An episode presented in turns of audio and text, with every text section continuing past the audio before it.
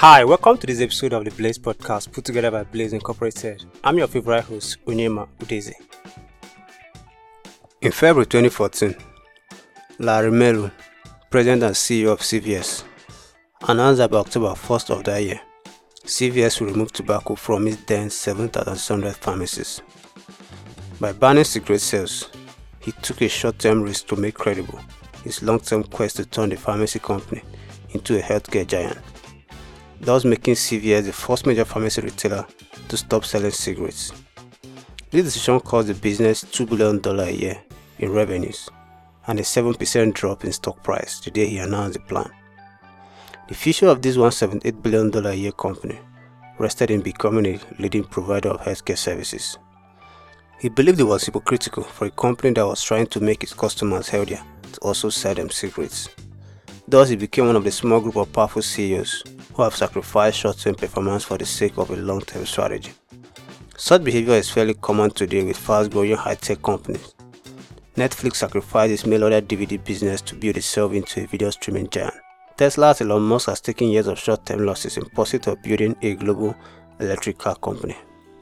Amazon's Jeff Bezos took losses for years and used his cash to grab market share for his e-tailer. While it is not unexpected for relatively new companies like Netflix, Tesla, and Amazon to forgo profit to grow, it is much more unusual for big, long-established companies like C V S to take a short-term hit. After all, investors value such companies for their abilities to grow sales and earn steadily year after year. Any variation from that pattern is bound to raise alarm bells. Merlo, however, felt that the gamble was worth it. He believed that in the long haul, C V S could get much faster growth from health services than his retail business. To take advantage of the trend, he had to transform C V S into a healthcare company. C V S had to acquire such companies as Caremark, America's leading pharmacy benefits management company. In no time, healthcare providers saw C V S move as positive and were more inclined to do business with the company. Today, the company has partnerships with seventy health systems across the U S, where C V S Minute Clinic will refer customers to certain doctors or hospitals, and vice versa. Also, it wasn't long before C V S new pharmacy benefits management services and retail clinics took off. The pharmacy benefits service grew its revenue from eighty-eight million dollars in twenty fourteen to one hundred twenty million dollars in twenty sixteen. Over the same period, the retail pharmacy and retail clinics businesses grew from sixty-six million dollars in annual revenues to eighty-one million dollars, and both segments are profitable today. At the time of the tobacco announcement in February twenty fourteen, C V S stock was trading at seventy-three dollars a share. A year later, despite an initial seven percent dip, it was trading at one hundred dollars. This story is extracted from the book Why Long-Term Thinking is Your Best Short-Term Strategy by Dennis Carey, Brian Dumin, Michael Osim, and Rodney Zeme. This is a classic story of business transformation informed by a long-term mindset, driven by the incessant need to increase profit margin. Company top executives are always under immense pressure to cut costs by all means. This often leads to avoiding changes to existing systems that had worked in quotes in the past and sticking to short-term strategies that appear more profitable. In the beauty sector, one of the sectors with the least profit margin, it is no surprise that transforming existing business processes always sound like a taboo topic. As you can see from the story of C V S, change comes with a price, but constant change is inevitable for any company that wants to become a leader in its domain. Building Information Modeling (B I M) is a not-so-new technology-based process in the build sector, challenging the traditional processes in the industry. But how expensive is B I M? What is the price of not embracing B I M by a firm? What is the opportunity cost of B I M? These are some of the issues I will explore in this edition of the Blaze Connected Construction Series podcast. First, what is B I M? And what are some implications of embracing B I M? According to National Building Specification (N B S), B I M is a process for creating and managing information on a construction project throughout its life cycle. As part of this process, a coordinated detailed description of every aspect of the built asset is developed using a set of appropriate technology. This detailed description likely includes a combination of information-rich three D models and associated structured data such as products, execution, and handover information. Based on this definition, there are some implications of embracing B I M. Firstly is the creation of information-rich three D models as against drafting two D drawings.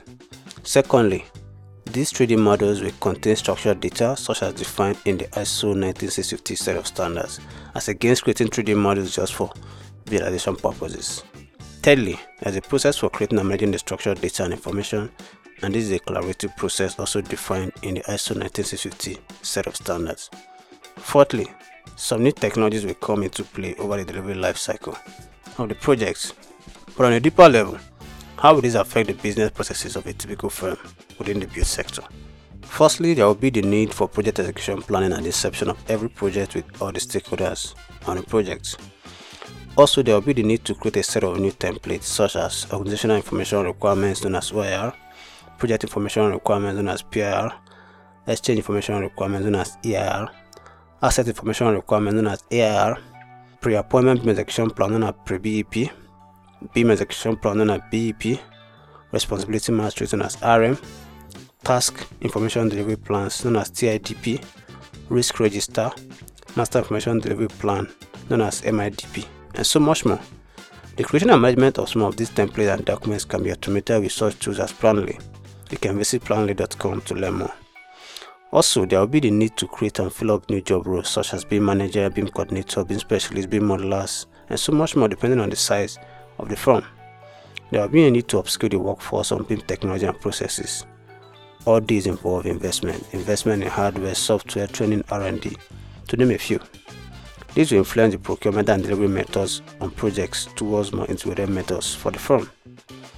There will be a higher level of collaboration with external teams on projects, both physical and digital collaboration.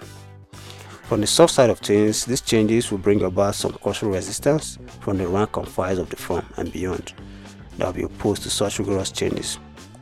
Hence, there will be the need to create and sustain an enabling environment that promotes innovation. Lastly, there will likely be a temporary drop in the company's productivity as they go through the learning and implementation curves of the new process. This is now the type of journey every firm will be willing to embark on, without some long-term mindset and strategy, driven by a visionary leader. Companies are inundated with pressures from projects running beyond deadlines, with very low profit margins to show for it. Hence, the thought of investing in a new process seems like an unnecessary expense that will only slow things down even further. So why these are valid pain points? What is the price of refusing to innovate and sticking to old and traditional processes? Let us have a quick look at some other industries a bit using the U S market as a case study. The rise of big data, next generation analytics, artificial intelligence, the internet of things and robotics is turning multiple sectors of the global economy upside down. For example, taxi medallions in New York City not so long ago sold for one million dollars each. Since Uber arrived on the scene with its on-demand car service, the value of a medallion as of late twenty seventeen has fallen to one hundred eighty-six thousand dollars. The online home sharing service Airbnb has got the hotel industry calling for new ways to lure back lost customers. A decade ago, Walmart was the king of retailing, dominating business headlines. Now, Amazon, through its shrewd use of technology, is grabbing up market share at a dizzy rate.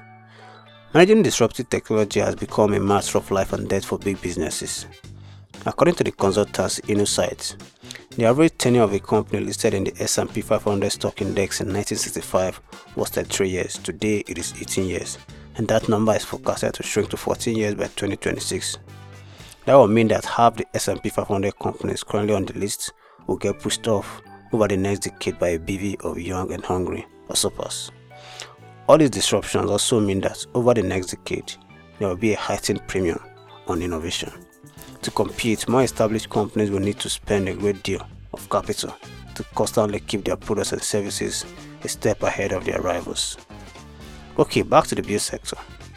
While the sector is currently one of the least utilized sectors globally, according to several studies such as McKinsey's, there has recently been an influx of the same digital transformation trends as in sister industries. These are made possible by the increased adoption of building information modeling BIM and virtual design and construction V D C in the build sector. In the coming years, investing in innovation via a long-term mindset will be the difference between leading the industry and being out of business, and this is an expensive price to pay for not embracing BIM and digital transformation generally. So, having looked at the price of not embracing digital transformation and B I M in the build sector, what is the opportunity cost of BIM? There is an opportunity cost to every choice, including BIM adoption.